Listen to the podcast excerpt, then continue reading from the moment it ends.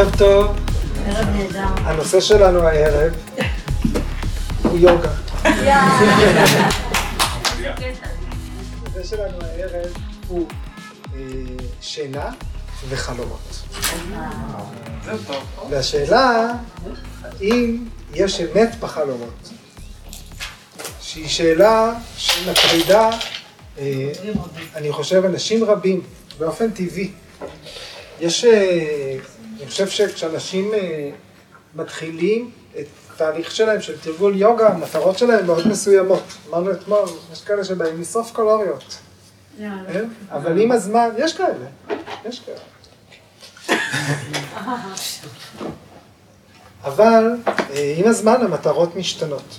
ויש אה, שאלות שאם הן לא עולות באיזשהו שלב, התרגול נשאר עקר. זאת אומרת, זה יכול להיות שזה כיף, נחמד כמו פעילות ספורטיבית, אבל זה לא יהיה קרוב אפילו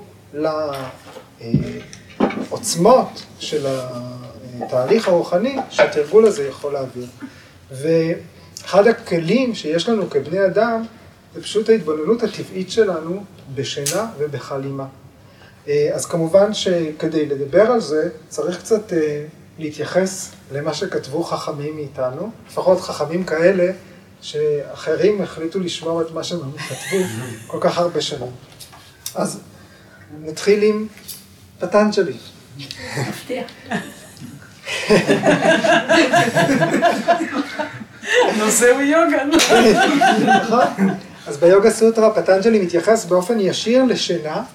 אה, ממש בתחילת הפרק הראשון, הוא אומר שצריך להשקיט את תנודות התודעה. הוא אומר, יש, מונה, יש חמש תנודות תודעה. מה התוכן של התודעה? מסווג לחמישה אורכי גל או סוגים של תנודה. מה הם?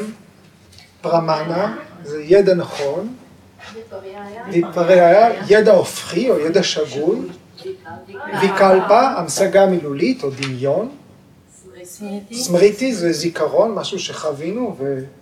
ולא נשכח, ונידרה, נידרה זו שינה, אז בסוטרה העשירית, ממש בהתחלה, הוא מגדיר נידרה, הוא אומר שינה זה מצב תודעה שמבוסס על היעדרות, אבהבה, אבהבה, בהבה זה להיות, to be, אבהבה, אבהבה פרטיהיה, אלמבנה וריטי נידרה, נידרה זה מצב, איזושהי תנודה בתודעה, שהבסיס שלה הוא זה שאנחנו לא נמצאים.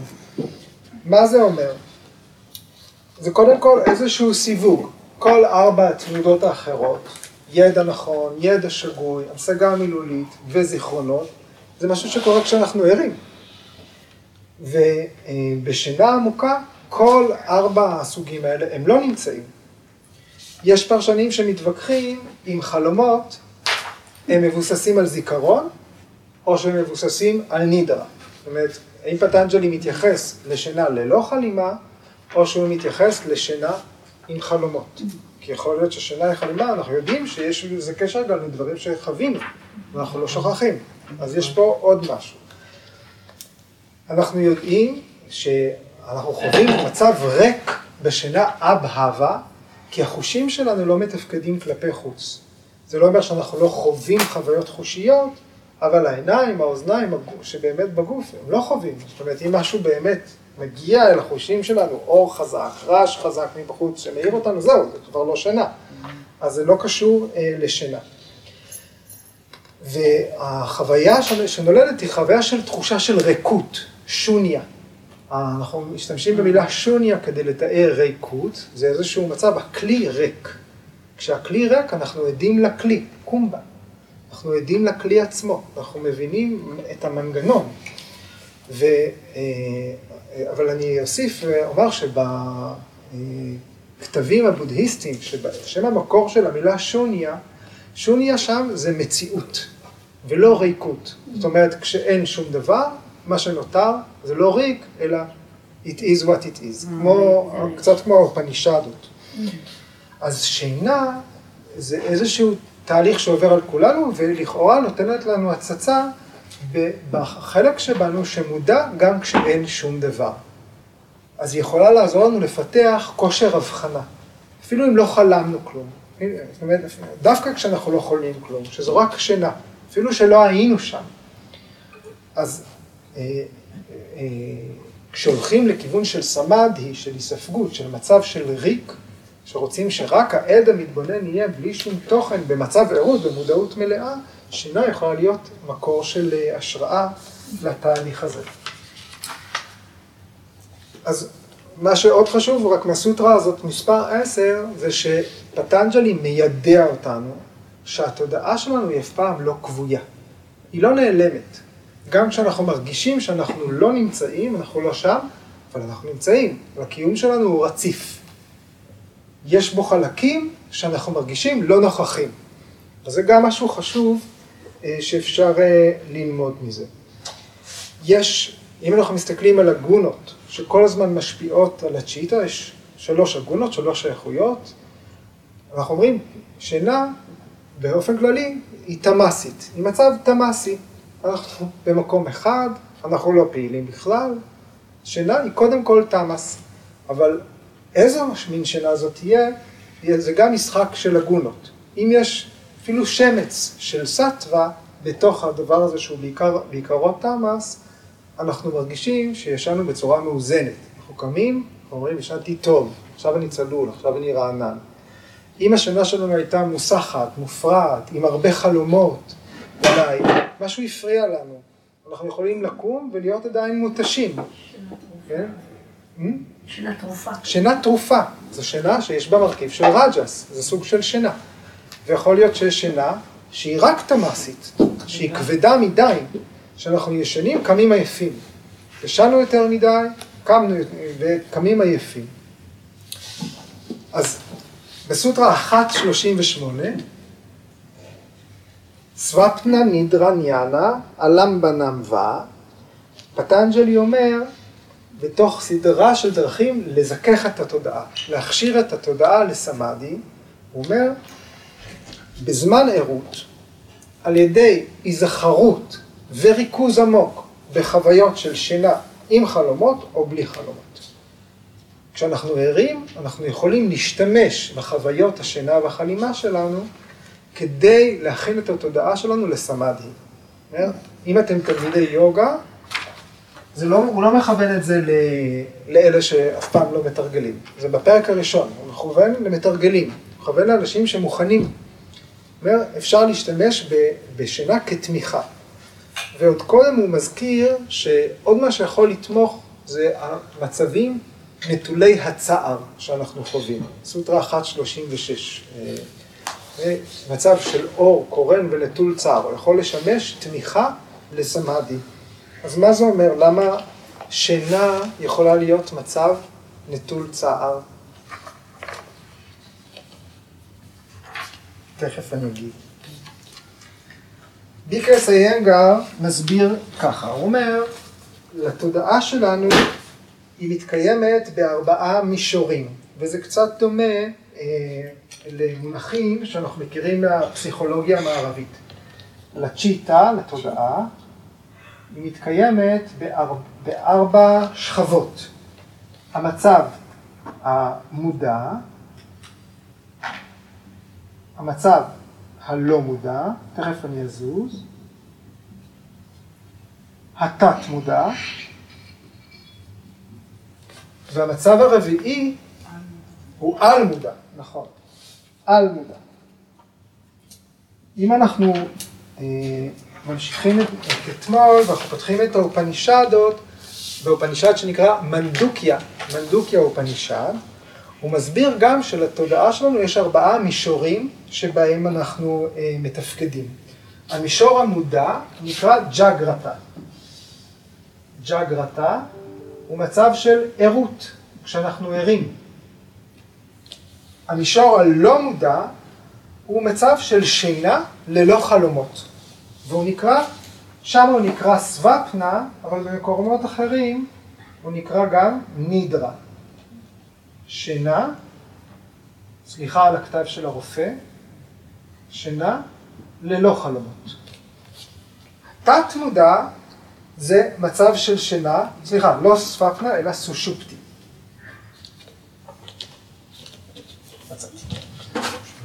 נידרה או סושופטי, זה, זו שינה ללא חלימה. סו, שופ, T. והתת מודע הוא מקביל לסוופנה, שזו שינה עם חלומות. ועל מודע, זה הערה, נכון, על מודע זה שקול לסמאדי. טוריה? נכון, טוריה. טוריה מילולית זה המצב הרביעי, טוריה. במנדוקיה אופנישד זה נקרא טוריה. וזה בעצם סמאדי. אז ערות, שינה, בלי חלומות, שינה עם חלומות, או סמאדי. אלה ארבעת המישורים התפקודיים שלנו.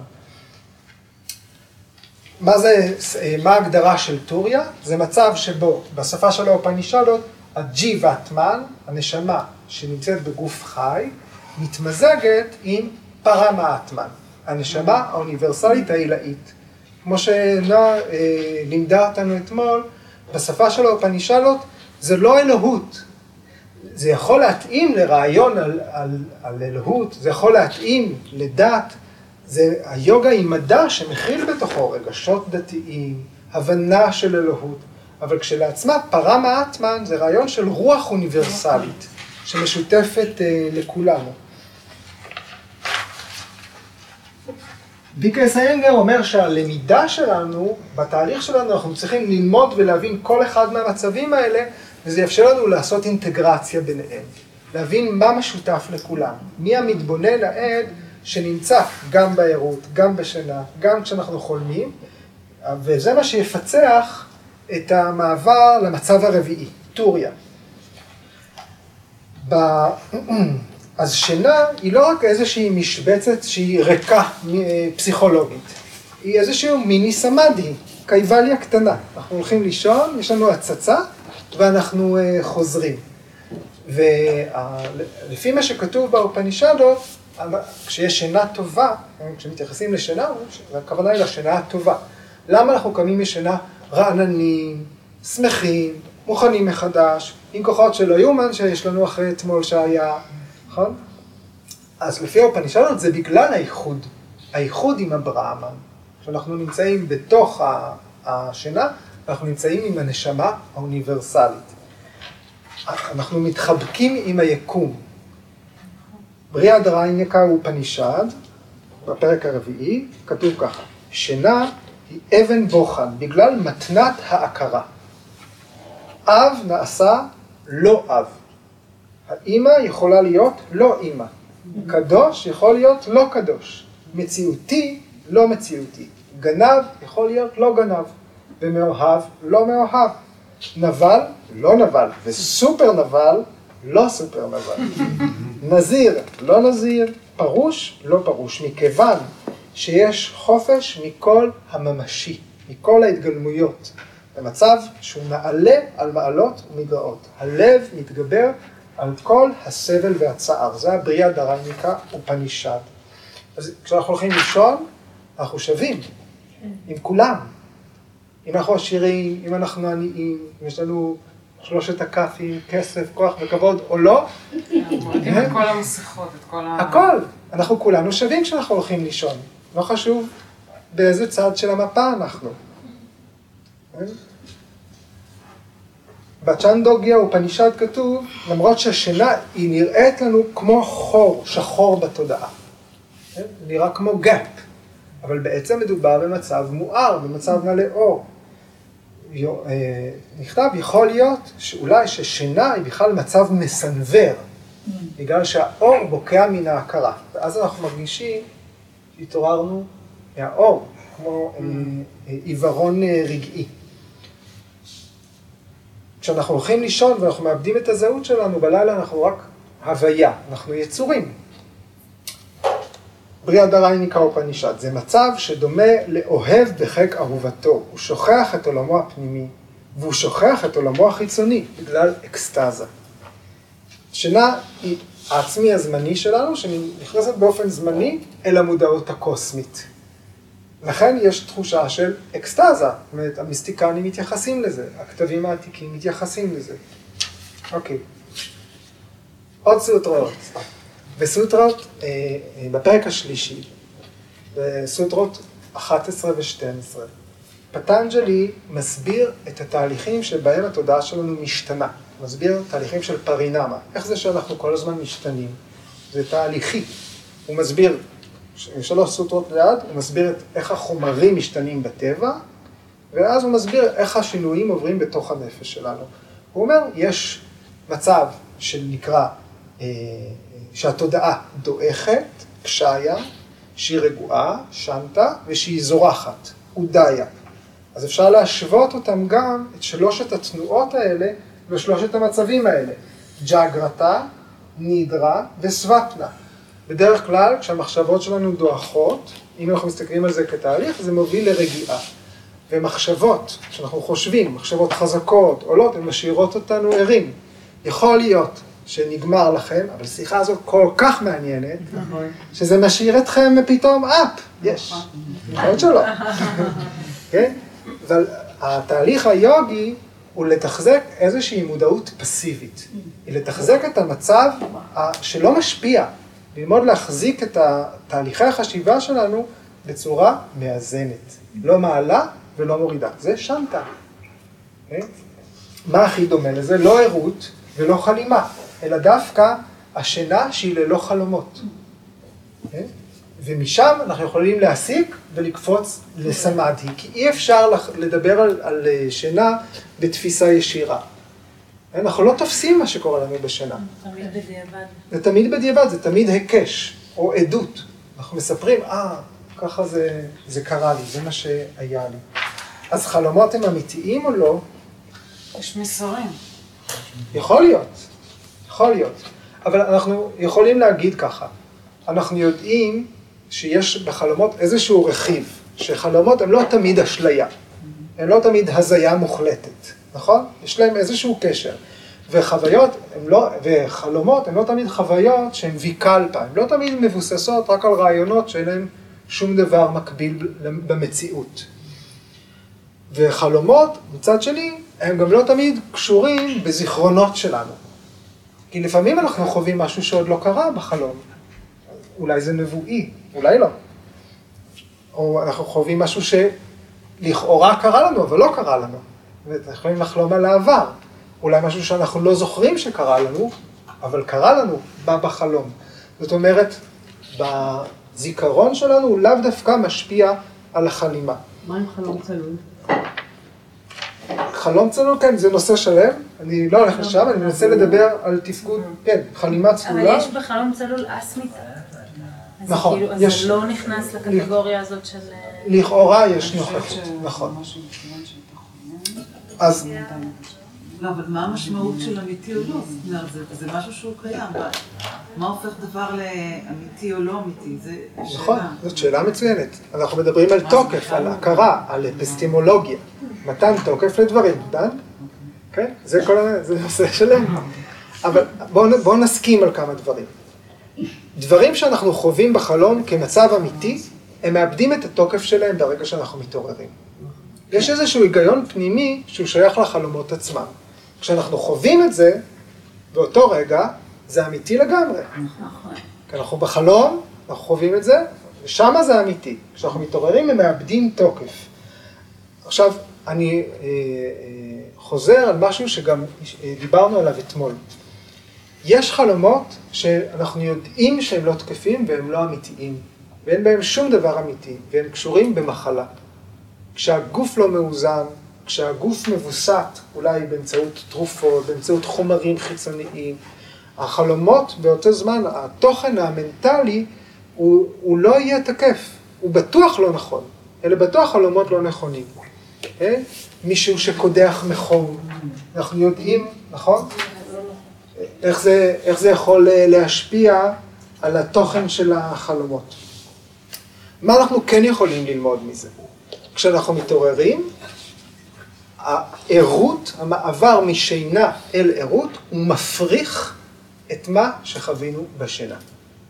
אז אנחנו לומדים משהו על הפרחה. זה קורה לנו גם כל הזמן כשאנחנו ערים. אנחנו חושבים שמשהו נכון, אבל אנחנו מגלים ידע חדש, מגיע מידע חדש או חוויה חדשה, ואז זה מפריך את מה שחווינו קודם.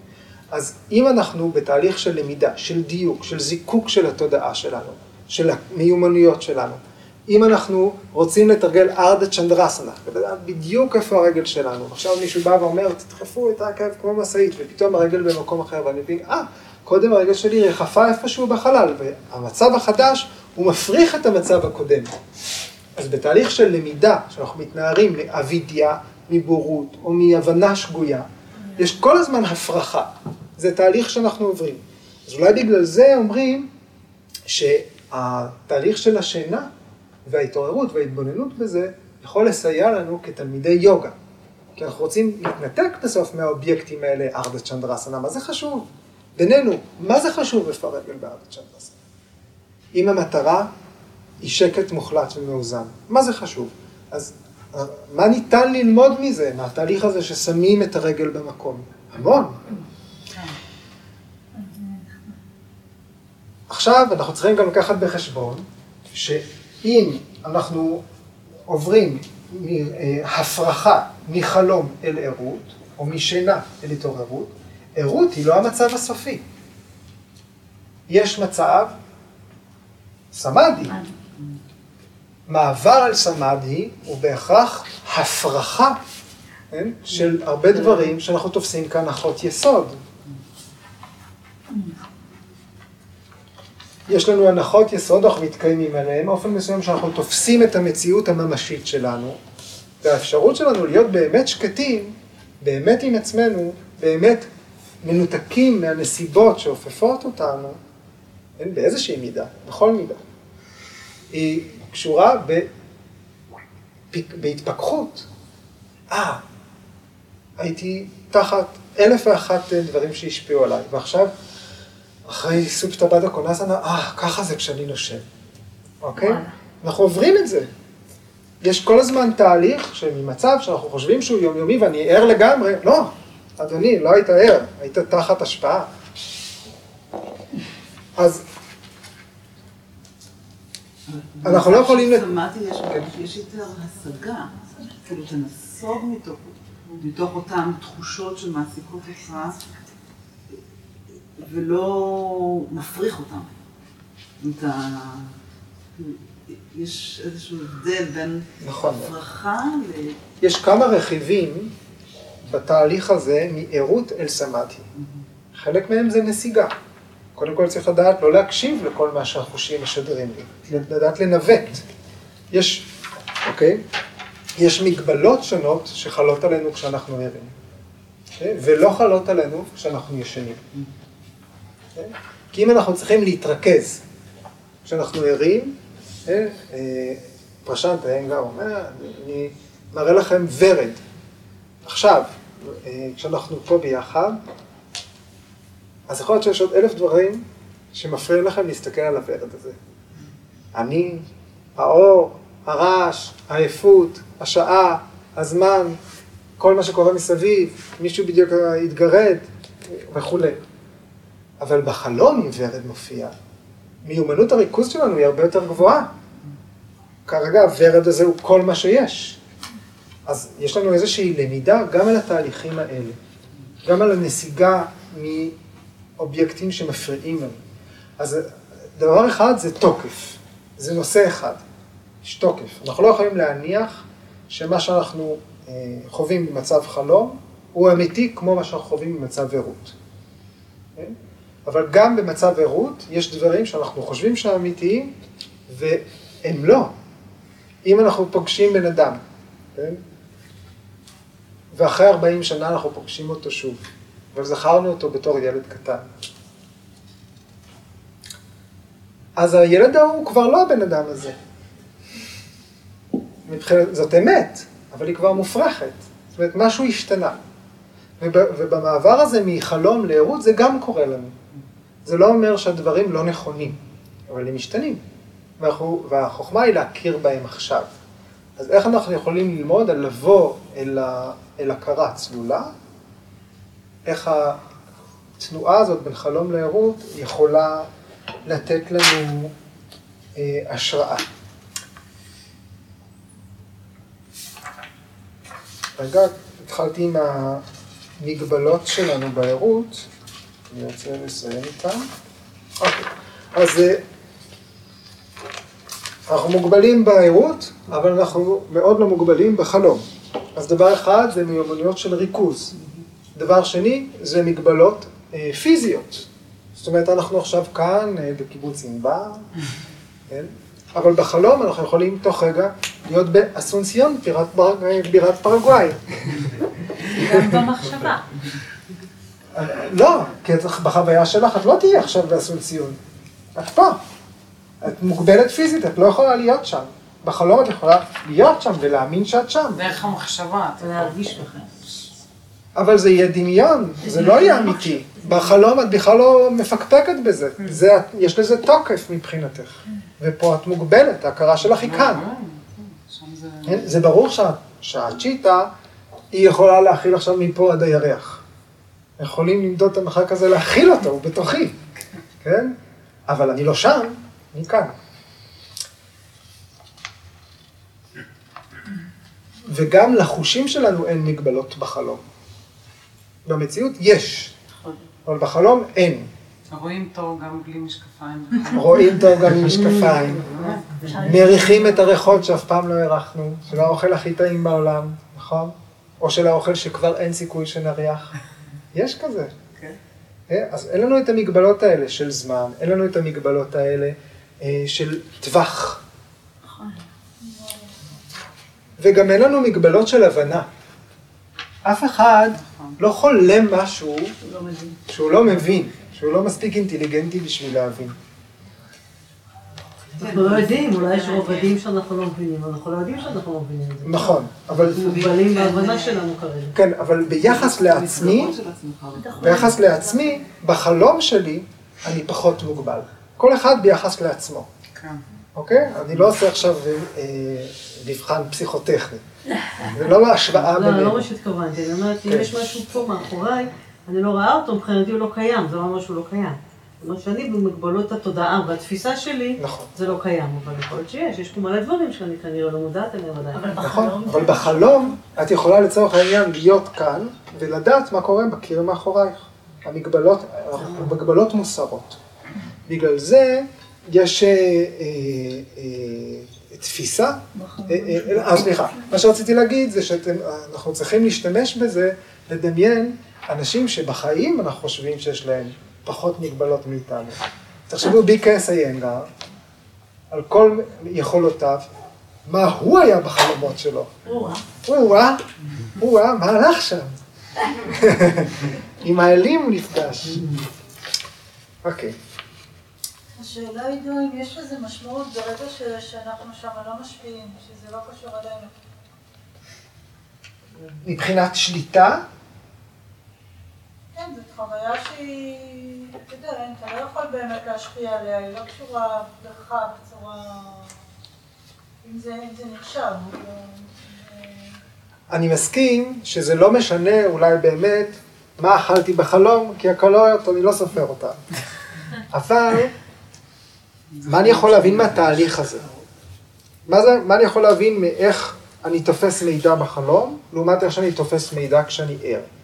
מה אני יכול ללמוד על המעברים האלה?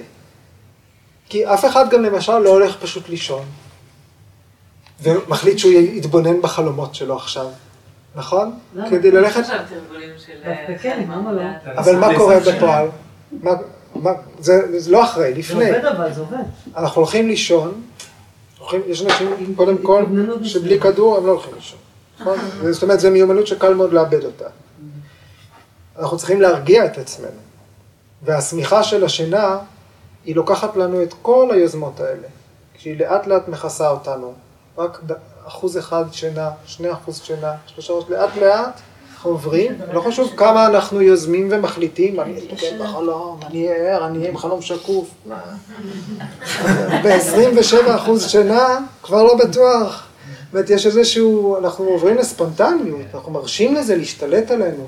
אנחנו עוזבים את המושכות, זה כל העניין ללכת לישון. כן. שחרר. שחרר קצת. למה? בחלום צלול אתה יכול לבחור את החלום שלך, זה.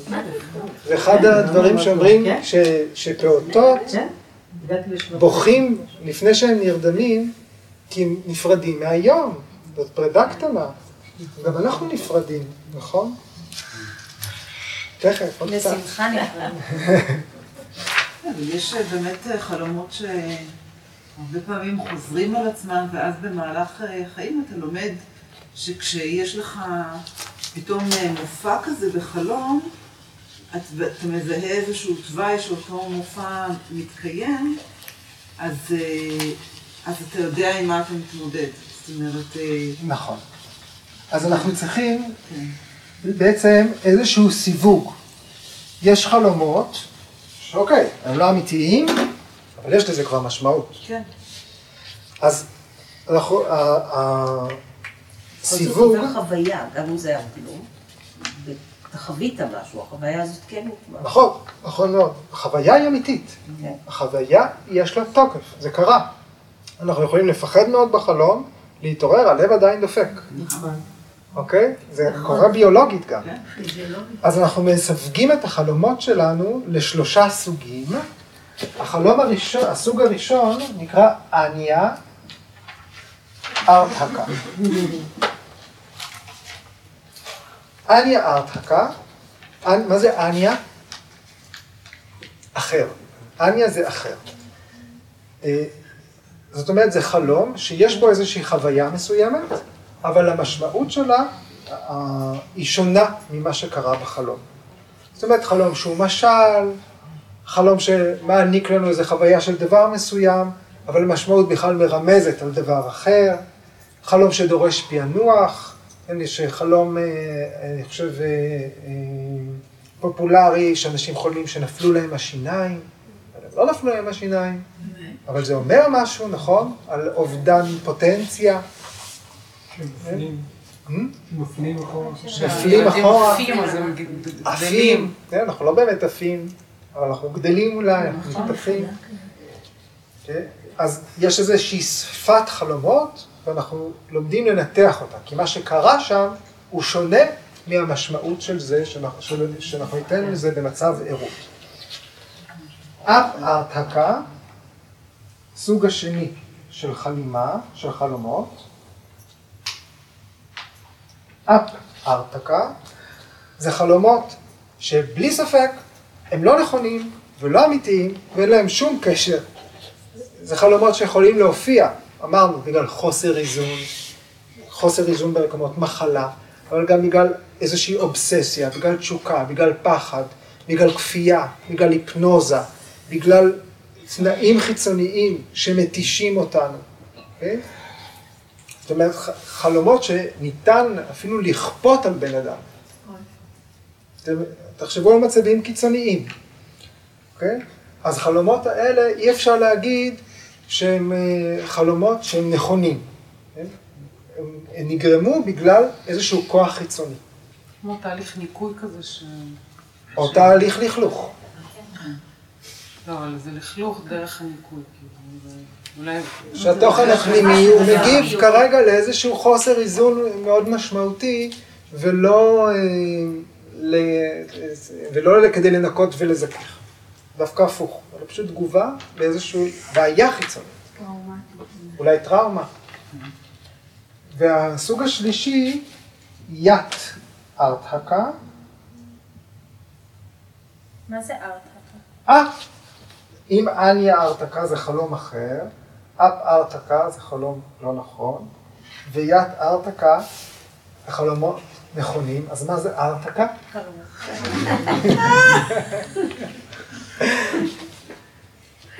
יפה. אז חלומות אמיתיים ונכונים, שיכולים גם לספק תחושה מוקדמת לגבי דברים. לפעמים קשה לנו אה, לקשר חלומות כאלה. אנחנו מקבלים מסר, אנחנו מקבלים רעיון, אבל אנחנו נכשלים בלהגשים את זה, לפענח את זה, אנחנו עוזבים את זה, אנחנו לא חושבים שזה חשוב בכלל, לא כולם חושבים שזה חשוב חלומות. כן? אבל זה לא אומר שהחלומות האלה הם לא נכונים.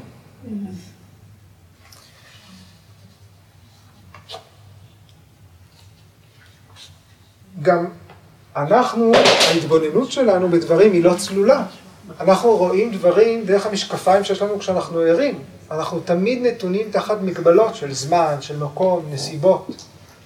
בשונה מהכוח שלנו להתבונן, מפורושה, ג'י וטמן, הכלי ההתבוננות הטהור שלנו, שאם הוא היה נחשף בלי כל הדברים ש...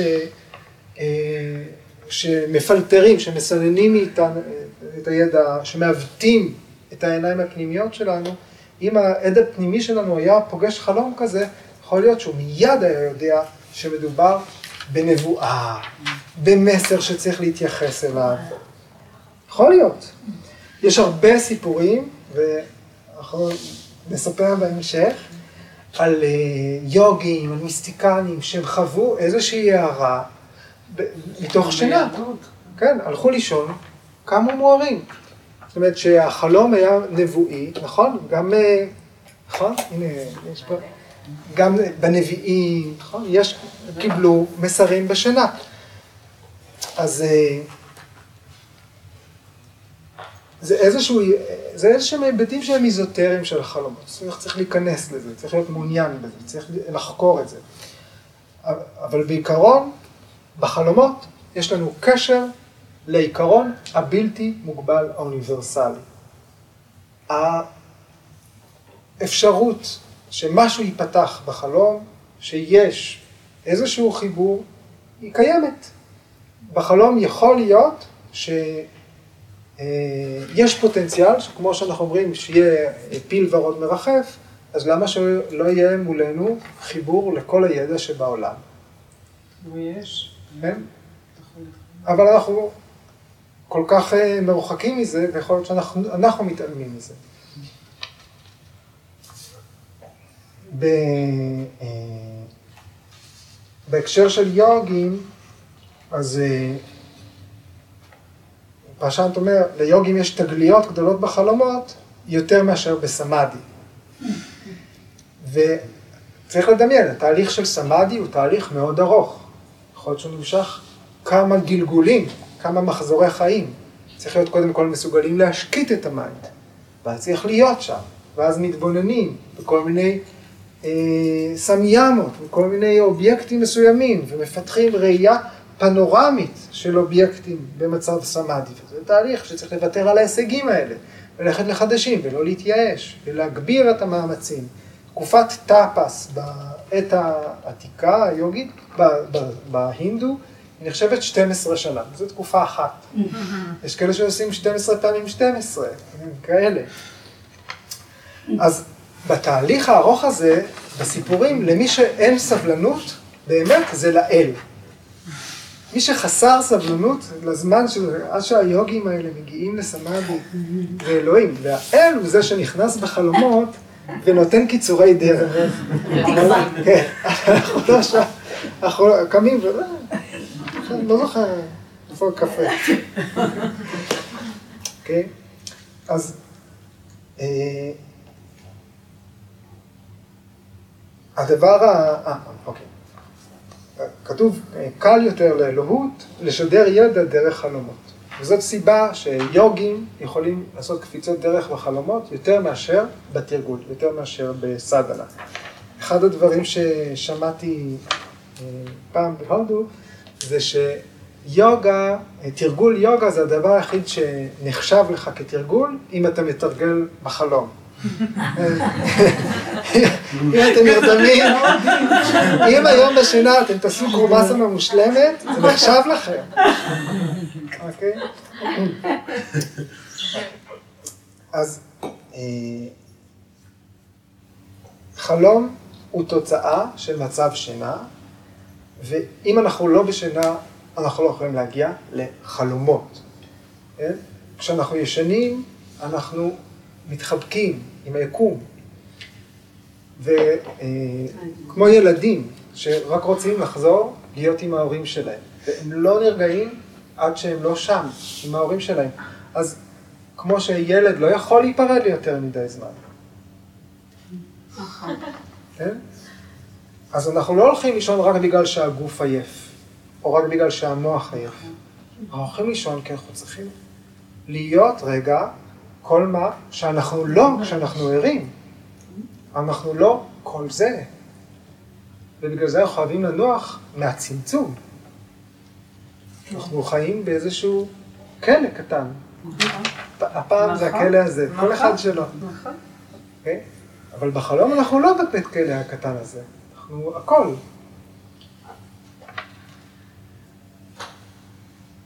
זה גם תרגול של מוות כל פעם. להזכיר זה, זה שאתה הולך לישון, אתה... נפרד מהגוף. כמו מוות קטן. נכון, נפרדים מהגוף. אחת הסוטרות, אה, כתוב, אה, אה, בסוף הפרק השלישי, פטנג'לי מדבר על זה שהאלים מנסים להגיע אל היוגים, מנסים להזמין אותם. כשיוגים הולכים לישון, הם הופכים להיות אלים. אנחנו לא יוגים, אנחנו סדקות. אנחנו צועדים בדרך כלל מתרגלים. יוגים זה אלה שהשיגו.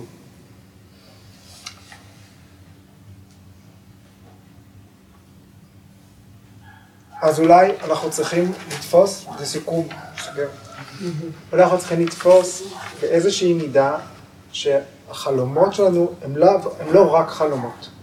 לפחות זה, תחשיבו את זה, שהחלומות הם גם משהו מהמציאות. הם גם במציאות שלכם. או שאנחנו גם המציאות הזאת. צריך להחשיב את זה, לקחת את זה בחשבון. הקשר הזה מאוד חשוב. לא לכולם זה ברור. רגע, תומר אומר משהו. אני אומר שבבודהיזם זה הפוך. אנחנו חיים בחלום, נכון, צריך. עוד חלום, ואת החלומות האלה, המציאות שלנו היא סך הכל עוד חלום. נכון, נכון. התפיסה, אה, הזאת של... אה, אה, מאוד מוחשי. התפיסה הבודהיסטית הזאת היא לכאורה שונה מהתפיסה של היוגה. הזכר, הזכרנו את זה גם, אפילו הבוקר. כי אנחנו גם דנים בזה בחודש האחרון, על הפער בין התפיסות. אה, בתפיסה האידיאליסטית, אני לא אומר בודהיסטית, כי זה לא רק בודהיסטית, זה לא רק בבודהיזם, וזה לא כל הבודהיזם. התפיסה האידיאליסטית היא ש... דברים אינם מתקיימים ללא התודעה שתופסת אותם. התיוג של התודעה. ברגע שהתפיסה חלפה, ברגע שהתודעה אינה מחזיקה את האובייקט, הוא לכאורה לא קיים. אין אובייקטים שהם ממשיים. גם בתפיסה של היוגה, הכל הוא איזשהו תיאטרון שאנחנו טובים לעצמנו מהכל, אבל ה- סוואמי ויבקננדה, בתחילת המאה הקודמת, אה, הגדיר את זה ככה, הוא אומר, מאיה, שאנחנו רגילים לתאר כאשליה, והוא אמר את זה לפני אלברט איינשטיין. הוא אומר, מאיה זאת יחסיות. כל דבר שניתן, אה, שצריך הגדרה של זמן, של מקום, ושהוא משתנה, כי יש, אה, יש תפיסה יחסית של זמן, יש תפיסה יחסית של, של מרחב. כל זה, זה מאיה. מאיה זה יחסיות. אנחנו שתי, רק, אה, אה, אם אנחנו נוסעים ברכבת אחת, וזו התודעה שלנו, שהיא רכבת נוסעת, ולידינו במסלול אה, נוסעת רכבת נוספת באותו מקום, זה היקום. האופן שבו אנחנו תופסים את מה שאנחנו רואים דרך החלון ברכבת השנייה, הוא מושפע מיחסים בין הרכבות. ובגלל הפערים האלה, הרכבת שלנו היא לא נוסעת דוך ככה, זה שתי רכבות נוסעות מושלם, זה סמאדי. זה שאין שום עיוות של התפיסה. ובגלל שיש בתוואי הנסיעה כל הזמן קשיים בתיאום, בסנכרון, בין נסיעת הרכבות, לכן זה מאיה. בגלל הפערים בין מהירות התפיסה שלנו, איכות התפיסה שלנו, זמן התפיסה, מרחב התפיסה, וכל הנסיבות האחרות שפועלות עלינו, אנחנו לא מסוגלים לתפוס את הדברים כמו שהם. זה תעתוע. יש תעתוע, יש... נוצרת אשליה, כן. זו מאיה, זה התיאטרון. אוקיי? וגם אנחנו יכולים לספר נרטיבים של המערב הפרוע. הוא אמר. ועוד שדברים לפעמים הם פשוט ככה, כמו ששוניה, שוניה זה ככה. החוויה של ריק היא מאפשרת לנו אבהבה, חוויה של חוסר נוכחות, מאפשרת לנו להבין את הכלי. עוד? ספקות לשעת לילה? תודה רבה, עידו. תודה רבה. תודה רבה. תודה רבה.